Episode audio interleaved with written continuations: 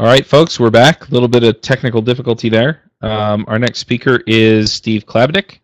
He's going to be talking to us about Rust for Rubyists. And uh, sorry, I didn't have my intro up here. Steve is a former Rails contributor and a member of the Rust core team, and the author of Designing Hypermedia APIs, Rust for Rubyists, and Rails 4 in Action. So, uh, welcome, Steve. We'll let you take it away from here.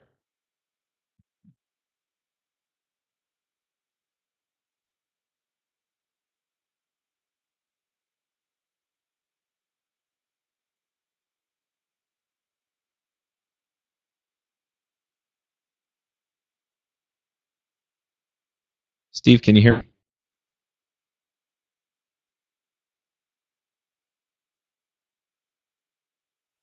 Hey, hello. There we go. Hey, Yep. it said that I was muted, and then I and then I thought I was unmuted, but I guess not. Um, cool. Uh, okay. Hi, everybody. I'm Steve. After some small difficulties, I finally made it here. I want to say thanks so much for having me. I think this idea of having a remote Ruby conference is super, super cool. Um, partially because I am sort of at a Mozilla all hands conference in Vancouver, so this is like conferenceception for me, um, which is kind of fun. Um, I had um, some momentary technical difficulties. I'm sorry you had to wait on me, but I'm uh, borrowing someone else's computer, so this is going to be a little bit rough um, in the sense that I don't actually have Rust installed and I want to compile some demos. But as I like to say, I use Linux and I love free software, but free software doesn't always love me. So uh, I apologize for that. I should have been a little more better prepared, but I thought that it was working, and it just turns out it was not working at the last minute. So, um, okay, so uh, I'm here today to talk to you about Rust and Ruby. That I'm going to do all my slides in Vim as Markdown files, so you can sort of just see these. Um, I have them in order, so I'm just going to go through them, and then I'll load up an editor and also show you some code as well uh, when we get there. Um, but as you all know, Ruby is super near and dear to me. Um, I actually like literally have a Ruby tattoo. Um, I've always loved Ruby and always will love Ruby, but it's important to not get stuck on one particular technology because different technologies are good at different things. And you know, Ruby is wonderful, but it's not perfect for everything. And sometimes you need something that can complement Ruby's strengths. So um, I've been joking that I like Rust because it also starts with RU, just like Ruby does. Hence this like line five of the uh, of my initial slide here. Um, but the sort of the the theme of this talk, I guess, uh, is a couple different things. Let me go to the next slide. So we're going to talk about three different things. The first of all, uh, we're going to talk about what systems programming actually is, or what we mean by systems programming. That's sort of been this contentious topic uh, recently, and so I'm not interested in saying like this is the one way, but I mean when I say systems programming, what do I mean by systems programming? And uh, then I'm going to talk to you a little bit about Rust itself, um, and of course, introducing systems programming. I'll mention a little bit of things about Rust, um, but then finally, uh, Rust and Ruby together um, and like why that may be an interesting combination and why you may want to do that and how your interest in Rust can complement Ruby, not necessarily replace it. Okay, so systems programming. Like most things in our fields, uh, we are very bad at actually defining terms and what they mean and then using them consistently, right? So uh, there are tons of terms in the programming world that are misused according to the original authors. And you can get into all these complicated linguistic debates. There's the prescriptivism versus descriptivism, linguistic arguments. So a like prescriptivist linguistic argument says that we needed to define our terms and lay them. Everyone should be forced to conform to those definitions. A descriptivist view of linguistics says that we should be describing how people use words and that words change over time.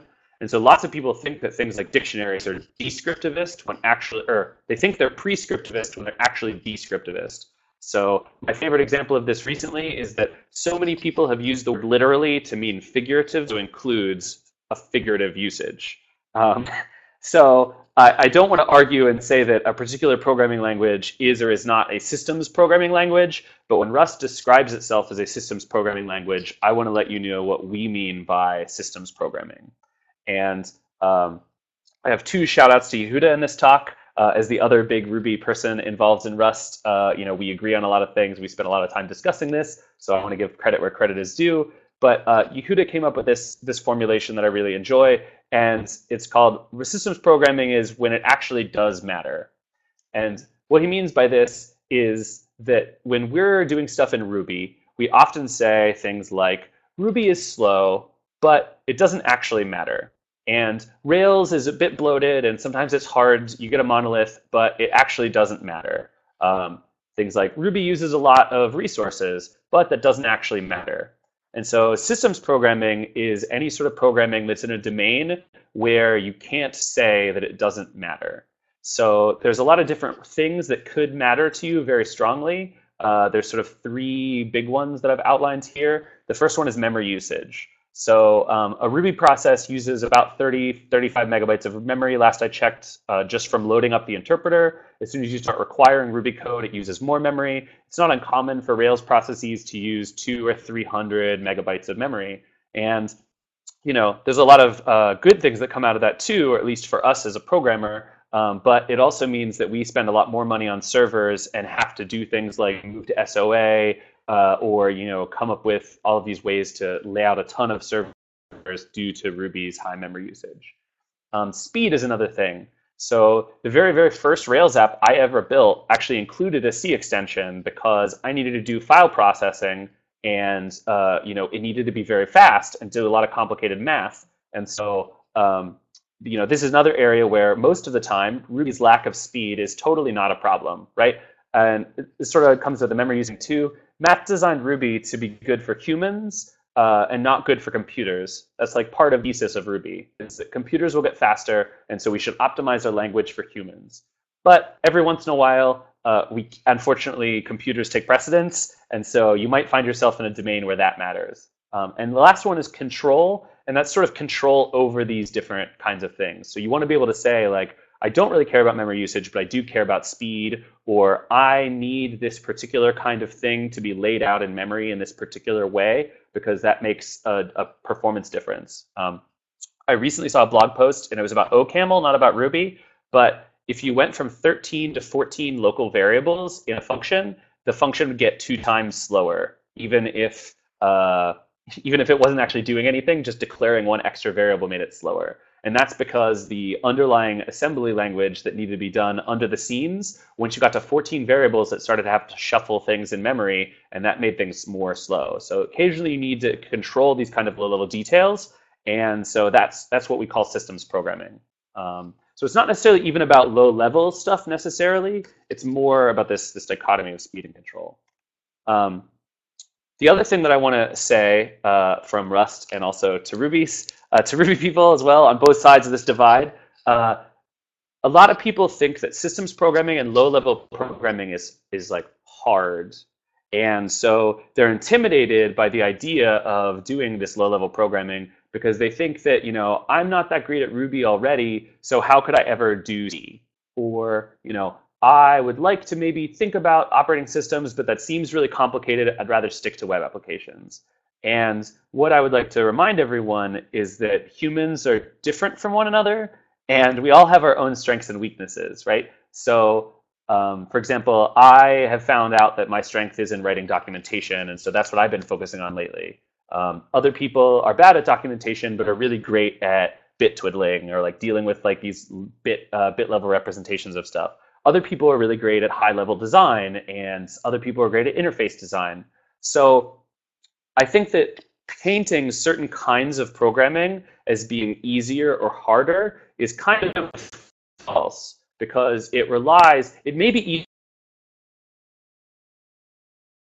easier or harder for you, but it might be differently easier or hard for other people. So I've actually talked to people before who say that uh, Rails is harder than assembly language. And at first I want to laugh about that, but their point is like assembly language consists of certain low-level instructions that do exactly what they say on the tin. When you say add this number to the value in this register, that's what's going to happen, no questions asked. And when you're building accept a network connection my computer, I'm going to run an arbitrary program that's going to talk to a database. It's going to combine all these things with like millions of lines of code. It's then going to produce a markup language and a Turing complete programming language and a styling language and jam them all together and send them back over to another computer on the other side of the world. And that in and of itself is incredibly complicated, whereas assembly language is very straightforward. And so I think that this illustrates that um, for some people, you might actually find that low level or systems programming is easier for you than web programming. Um, and that's sort of interesting, and I think it runs contrary to a lot of the like accepted programmer wisdom.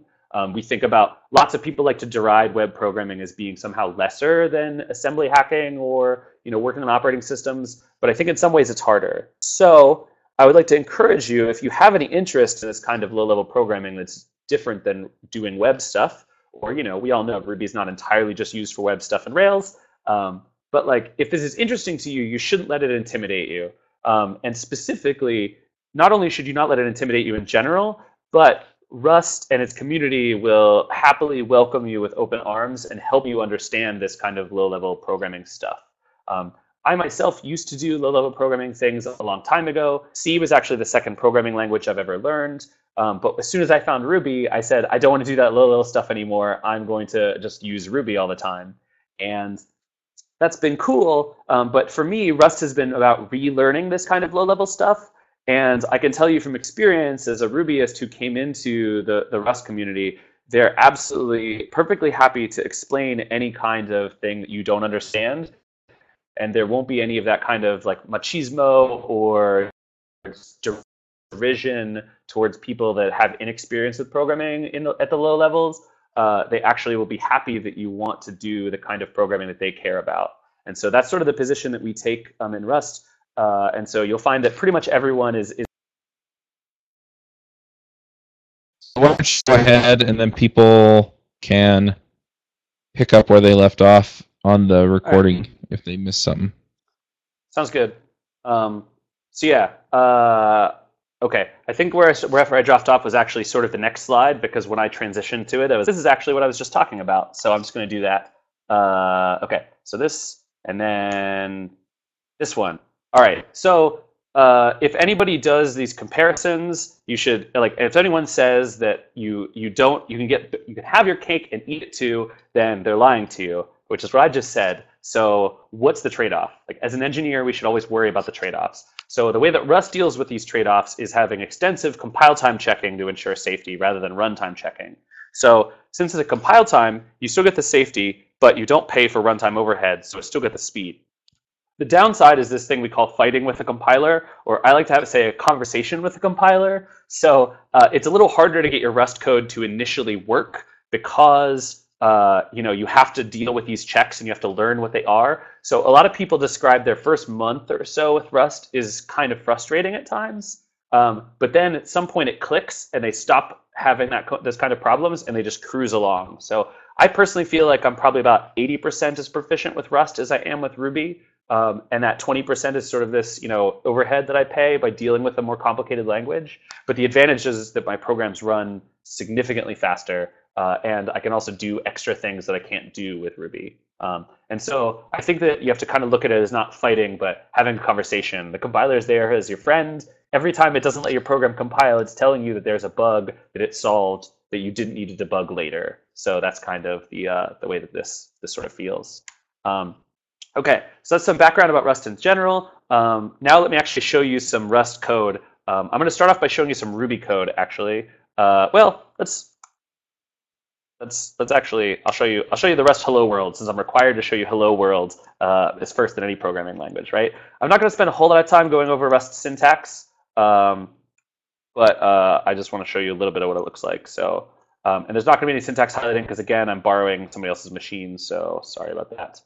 Um, so this is hello world in Rust. Um, we have a main function that gets defined with the fn keyword, and then you can use println to print out hello world. Uh, you may see that we include the parentheses and curly braces, which you know is a little different than Ruby and is more like uh, something like JavaScript or C, um, but it ends up not being too bad.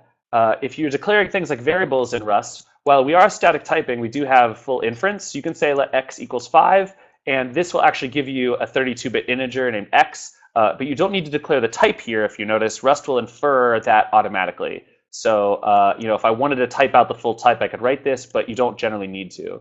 Um, and what this means is, is that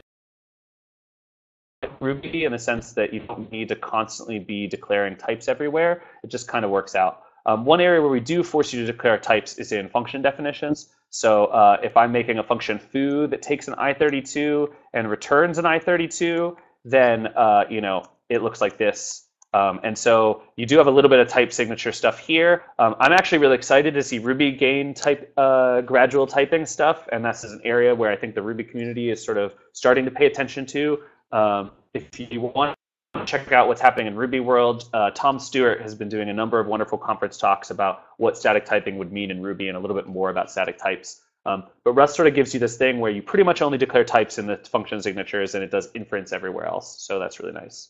Um, okay, so with that being said, um, I'm going to show you some that has a problem and how that Rust code solves it. Um, okay, I'm getting a, a, weird click noise. I don't know what it is. Um, so uh, hello.rb, oh, whatever. Okay, so this is some Ruby code that deals with threads. And uh, what happens is we declare this variable x, uh, we set it equal to 5, and then uh, thread.new do x plus equals 1 end. So in the thread, we're going to add 1 to x, uh, and we have a handle, so we print out the value here and then join on the thread and then print out the value. So this on my machine usually prints out five and then six because uh, the thread doesn't run until we actually hit the join. Um, and so this is totally fine, but as we know, shared mutable state is the root of all evil. So the problem here is that if I were to modify this code to do something like this, um, and then add another join here, uh, it's possible, and it depends, like this will actually, it reproduces more often if you add like a sleep here. But the, the point is, uh, when I added semicolons, because I've been doing so much Rust lately. Um, so the thing is, is that this is non-deterministic. So depending on how long each of these threads takes to execute, like if this takes 10 seconds and this takes five, then you might get it, each thread will happen in a different order. And depending on if these threads run before or after the puts, sometimes you'll see put six and eight, and sometimes you'll see like five and seven, and just like whatever. Like the two increments can happen at different times. And so this is a big problem um, with shared state. And so languages like Ruby don't really give you a whole lot of help. Um, they just sort of say you have to be careful when you're doing threading and make sure that you use the proper concurrency primitives. And so that's just kind of the way that it works. And so if we turn this program into a Rust program, uh, this is the same thing in Rust. So you can see there's a lot more punctuation. Um, unfortunately, Rust has a little more punctuation heavy than Ruby is. Uh, and threading is a standard library thing, so you have to use standard thread. But um, the first thing I want to point out here is that we actually have to declare x mutable in the first place. So variables are uh, immutable by default in Rust, which is kind of nice for a number of different reasons. It makes sure you don't accidentally change things, and it lets us optimize more. Um, but so we said that it's mutable, and then we have this thread spawn call, and uh, it adds one to x, and then we join on the handle. Um, the unwrap basically says if there's an error, just crash. Uh, Ruby lets us ignore the result of join entirely, but um, in this case, you know, we have some error, and then we can print out x. Uh, x goes in between the two like curly braces there, um, basically is what happens. So this thread, this program is the exact same thing uh, as the Ruby program. It does the same thing, but it will refuse to compile. And so Rust will give you a couple different errors, but the, the I would show you what the exact error is, but like I said, I'm borrowing someone else's computer and I don't have Rust installed, so I'm sorry. Uh, but the error will basically say, uh, you've already used X in another thread, so you're no longer allowed to use it in this original one. Rust can actually track that you've sent a variable's uh, a reference to a variable into another thread, and it just straight up won't allow it because that leads to these really hard to debug concurrency errors. So what do you have to do? Well, that's the thing. So uh, I have the sort of fixed code here. Uh, as you can see, there's a significant more amount of complication. Um, what you have to do is you have to use these two things called arc and mutex. So um, arc gives you atomic reference counting. Um, this is something that's uh, heavily used in languages like Swift, although that the Swift's arc stands for automatic reference counting, which is a little different. But their automatic reference counting uses atomics, so it's like the same A. Again, names are really hard, right? Um, but this will give us a count of the number of references we have to something so that we're allowed to have more than one reference. And then a mutex will require only one thread to access at any given time. So we wrap up our value inside of a mutex and inside of an arc. Um, on line six, on line seven here, we use clone to say, give us another reference to this arc. So now we have two references, x1 and x2. Um, inside the thread, we actually call the lock method on x2, which locks our mutex and gives us access to our value. And then here we add one to that value.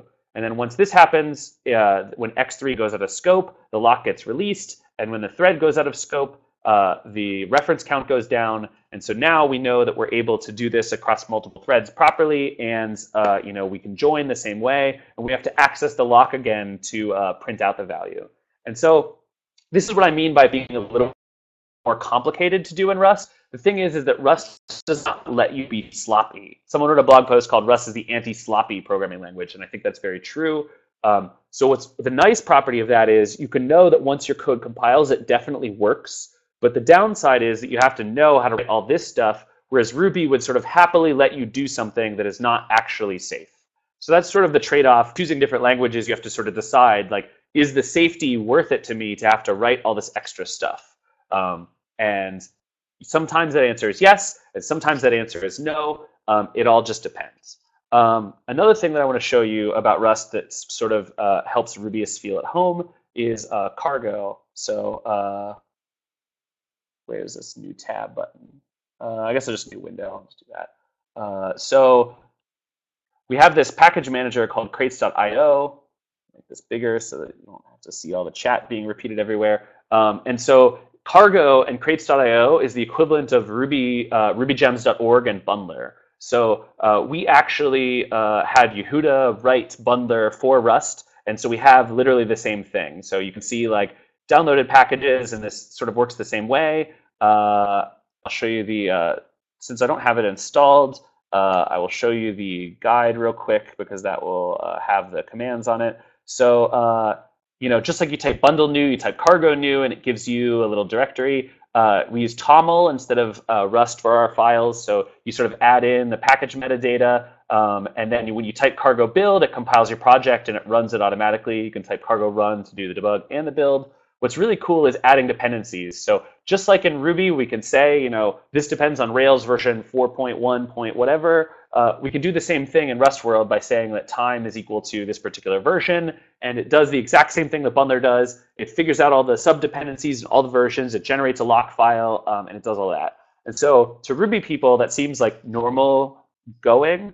But if you've ever dealt with a C project before, managing these kind of dependencies is super, super hard you're like writing makefile rules and git submodules and like hand verifying all the values or dependencies. And so the what ends up happening is is that it, Rust is much more like Ruby in this respect than it is like C because it's very very easy to write uh, packages and share them with other people. And so as you can sort of see from the front page, uh, we have like 3 million downloads of packages already and 2,400 packages, which is still not very many by you know Ruby terms, but for our languages hit 1.0, that's a, a, pretty large number of packages, and I'm pretty happy with the way that this has sort of worked out.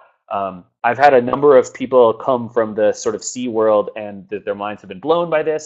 Um, it, before I told you about how the Rust community was welcoming to Rubyists who want to get started doing systems programming stuff. So the way that the Rubyists have helped taught the C programmers stuff is like how this works, right? So I've had people say like, oh man, you've been teaching me so many things about low-level programming. Now I finally get to teach you about dependency management. Um, and so this is one of the reasons why I love working in different programming languages is that we all get to teach each other different things that we're experts at. So in this case, this is the area where you can help teach the C++ programmers how things work and how wonderful that is. Um, so that's kind of fun too. Um, and it's something that definitely makes me feel really at home in Rust is that the tooling is very similar uh, to the tooling in Ruby. Um, and that's been a, a, really big, nice like benefit. Um, okay, so uh, let's delete these buffers. All right.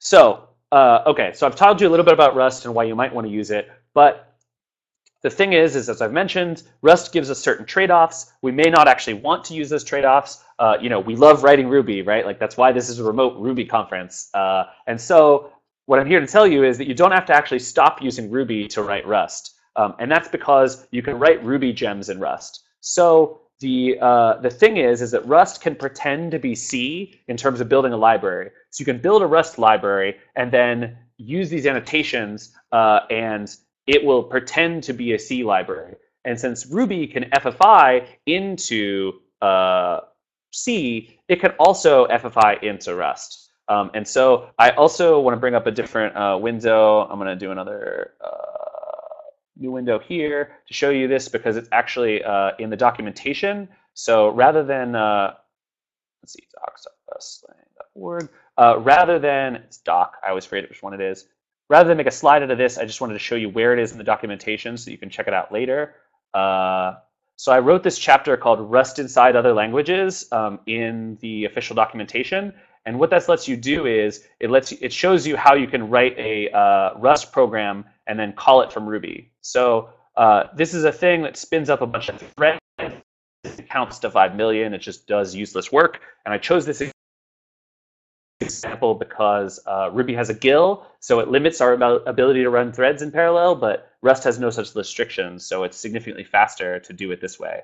Um, and so all you have to do is add extern function instead of function, and add no mangle uh, in, instead. And those are annotations that basically says, hey, you know, in this, I won't bother with those right now. And then you add this information to your, you know, cargo toml, which is the equivalent of the gem file, and you say like, I'm going to build a dynamic library, and then that gives you uh, a embed.so file. And then you can load that up the same way as you would in Ruby. So here's the FFI code. Uh, you can see that we have a module. Uh, after we require the FFI gem, we can extend FFI library and then load up the direction to that, that object and then say, here's this function. It takes no arguments and it returns nothing. And then call hello.process, and this will call into the Rust code.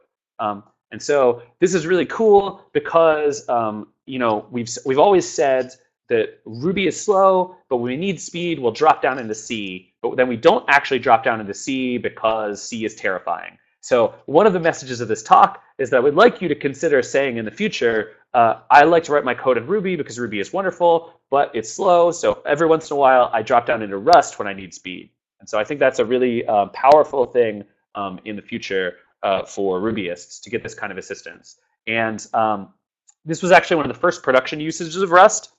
This is why uh, Yehuda is involved in Rust, is because uh, Skylight.io is Yehuda's uh, project that um, does it profiles your Rails app and then gives you information on it. So they actually wrote the so you install this gem in your Rails app and it does the monitoring. So uh, they wrote the initial version in Ruby, but they had several problems with uh, using Ruby for this purpose. The first one being that uh, GC pauses would interfere with their timings. So they started turning the GC on and off, and that got a little weird. And there were memory leaks and other issues. And so they're like, huh, well, I guess we should write it in C instead. So they did a, a version in C, and uh, Carl and Yehuda both said, I'm not confident that this code actually works um, it's really hard because again, if you get a seg fault, you crash the uh, Rails app entirely. So they said, like, do we really believe in this code well enough that we would want other people to install in their applications and that we're not going to crash them?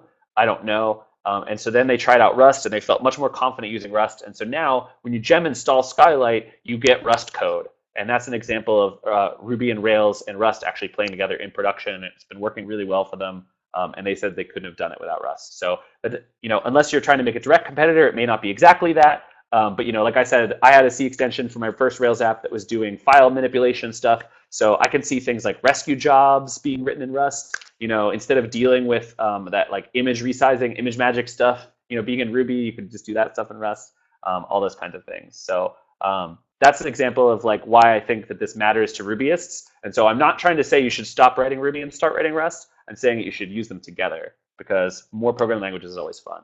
Um, so uh, there were some technical difficulties, but I think that I'm still maybe a little bit ahead on time.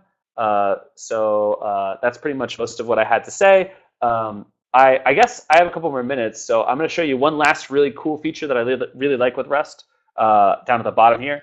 So uh, Rust does not support OOP directly, but it does have sort of similar facilities. So what you can say is like struct point uh, is x is an i32 and y is an i32. Um, and then you can say that I have a trait uh, area, and this trait has one function area. Uh, and in Ruby, we have an implicit self, but in Rust, we use an explicit self, sort of like Python does. Um, and so then you can say impl area for points. Um, I'm gonna, since I don't have a lot of space on the screen, I'm just going to put in one line. But uh, area self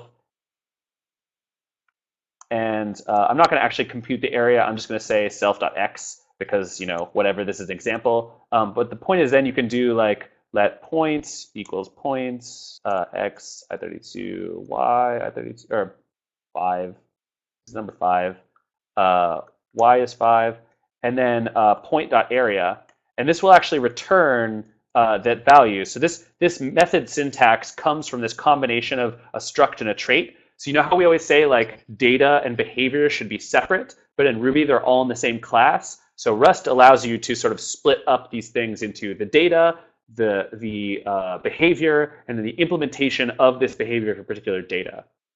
The other thing that that lets you do is uh, write functions that are generic over a particular type. So for example, if I have this trait called uh, I can write a function that says uh, foo, uh, for any type t that implements area, and then x is a t, uh, and write some code down here. And so this lets you do this kind of polymorphism that's like very useful in uh, the Ruby world, uh, but you can you don't have to write out all the types yourself. You can just say like do some code here.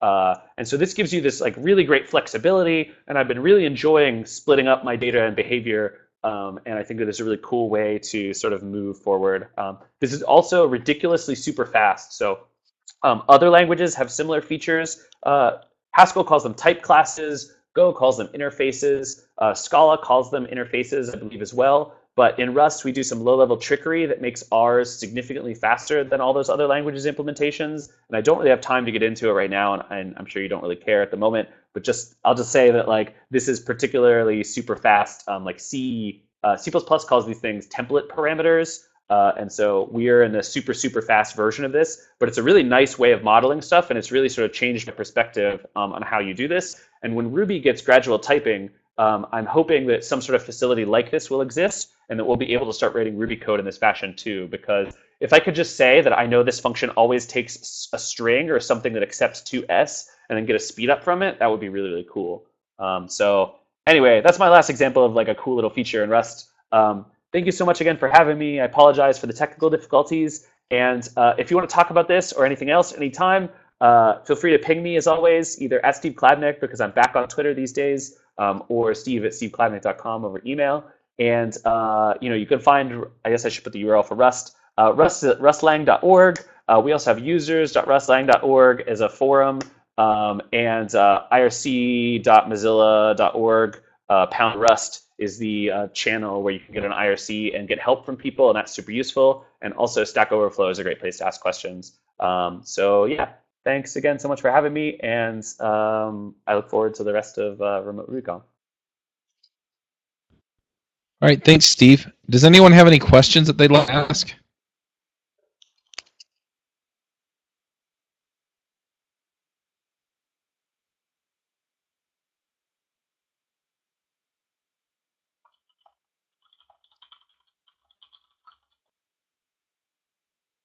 I can see the chat, so I think the chat's working. Okay.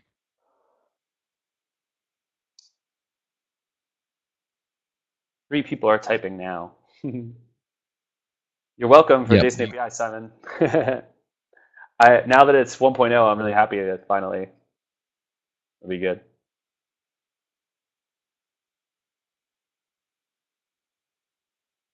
So one question that I have about Rust is, um, I've been I've looked at it a little bit. I'm wondering a little bit about testing Rust. Yeah. So uh, basically, what happens is uh, any function uh, can be annotated with these this test attributes, and then what happens is is when you run uh, you run cargo test instead of cargo run, and it compiles all these as tests and runs them. So what ends up happening is is we just have the very basics like assert uh, you know five or uh, assert EQ, uh, this and that, um, and this kind of thing. So it's it's a very basic, bare bones uh, testing thing. Um, but essentially, that this is all that it is. But it's built into the language. So almost everything has uh, tests. Uh, the compiler has tons of tests. The standard library has lots of tests. One other really cool thing uh, is documentation. So let's say this is a regular function, and uh, we use a triple slash for a doc comment in Rust. Um, you can actually so we support Markdown uh, in Docs. You can say like you know this is a title, but uh, if I could spell title, that is. But we support these uh, these this Markdown the triple backticks thing. So you can actually say like uh, you know this that. And uh, when you build your documentation, Rust will actually run all of your code samples as tests. So that's also really cool um, and that all the examples are tested um, when you release things. And of course, you know, not every code sample is meant to be runnable, so you can add annotations that say like ignore this test or whatever. Um, but that's another. Uh, those are the two primary ways that Rust code gets tested: is documentation examples and then using this sort of built-in basic unit testing framework. Cool. There are a few questions in the chat now. Yeah. Okay. Will there be a Rust conference in Europe soon? So we're having the first Rust camp August 1st. Uh, tickets just went on sale this year, and we, you know, we want to keep it small and not try to go too too big, and we don't have that much money. So, uh, so next year will be RustConf version one. Uh, I have some some murmurs on the internet that some community members might be doing a European Rust conference. Uh, so I will keep you all posted if that becomes a reality. Uh, and so, in theory, I guess if they start before we do, they might even Europe might actually be first in terms of like Rust conferences. Um, but definitely, uh, we're hoping to sort of have them across the world in the future. Uh, since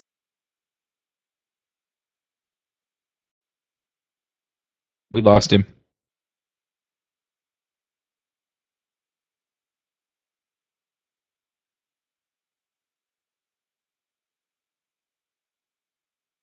Oh, he's back.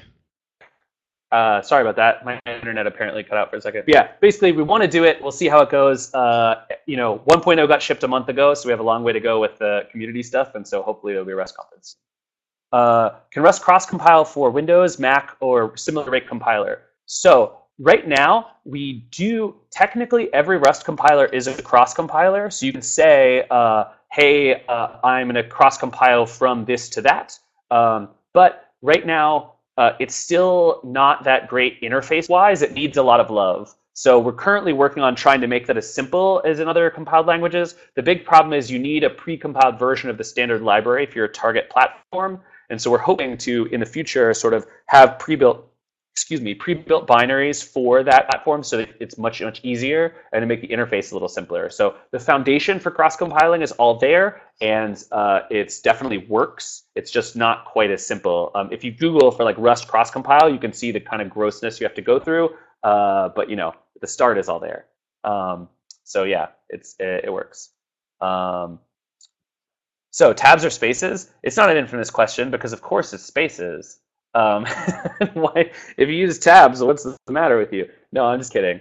Uh, I mean, I'm not kidding in the sense that I definitely prefer spaces, but I don't think it's as big of an issue as programmers make it out to be. Uh, in Rust, we use four space uh, indents, not two, but there's a significant number of people that want two, and so we're thinking about maybe trying to change the defaults. Uh, we, we're currently developing a Rust format tool that will automatically format your source code according to conventions, and so uh, once that exists, we'll start to have hard conversations about what actual conventions are. But basically, everyone uses spaces for indentation in four of them.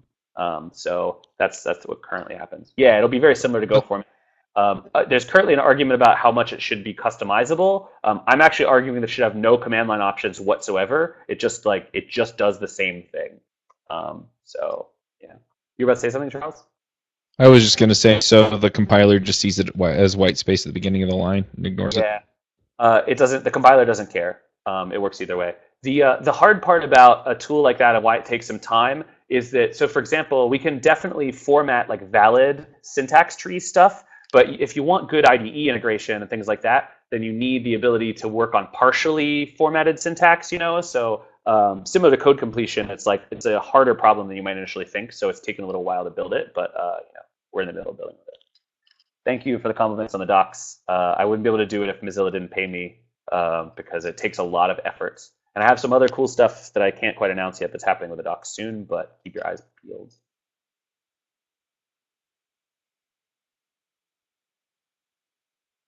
Anything else? I don't believe so. It doesn't look like there are any other questions coming in, so thank you very much. Oh, Bill says, wait, one more. We'll wait for Phil. Just Phil. No, I'm just kidding. Type fast. I have to go to work after this, so type slow. Text formatting parsing capabilities. So, um, I guess, uh, so in terms of, those are sort of two different angles, right? Producing and consumption. So there's a, um, there's a library called Serde, uh, S-E-R-D-E, and it's sort of the next generation sort of serialization, deserialization format. So if your text is JSON, that is very, very easy. Um, however, one of the guys who works on VLC, uh, he lives in France. Actually, just got to visit him recently in Nantes. Uh, he has written a library called um, Nom, which is really great uh, for a parser. And so it's actually a parser combinator library. And so it lets you write really, really, really efficient parsers. Um, and so, yeah, so CSV and CSV-ish data, uh, as you mentioned, there's um, both a good CSV parser that's built on top of Nom, and there's also a tool called XSV, um, like, let's type it in this chat, XSV. Uh, and that uh, is like a super, super fast manipulation of CSV. Um, and so, uh, yeah.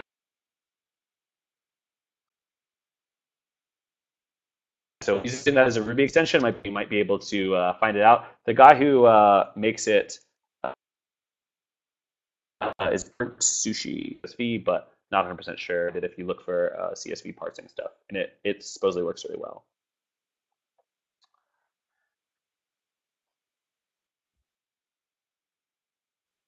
Anytime. All right. Well, uh, we'll go ahead and wrap this up. I just want to do a quick call out um, to Steve. Thank you for for coming and sharing Rust with us.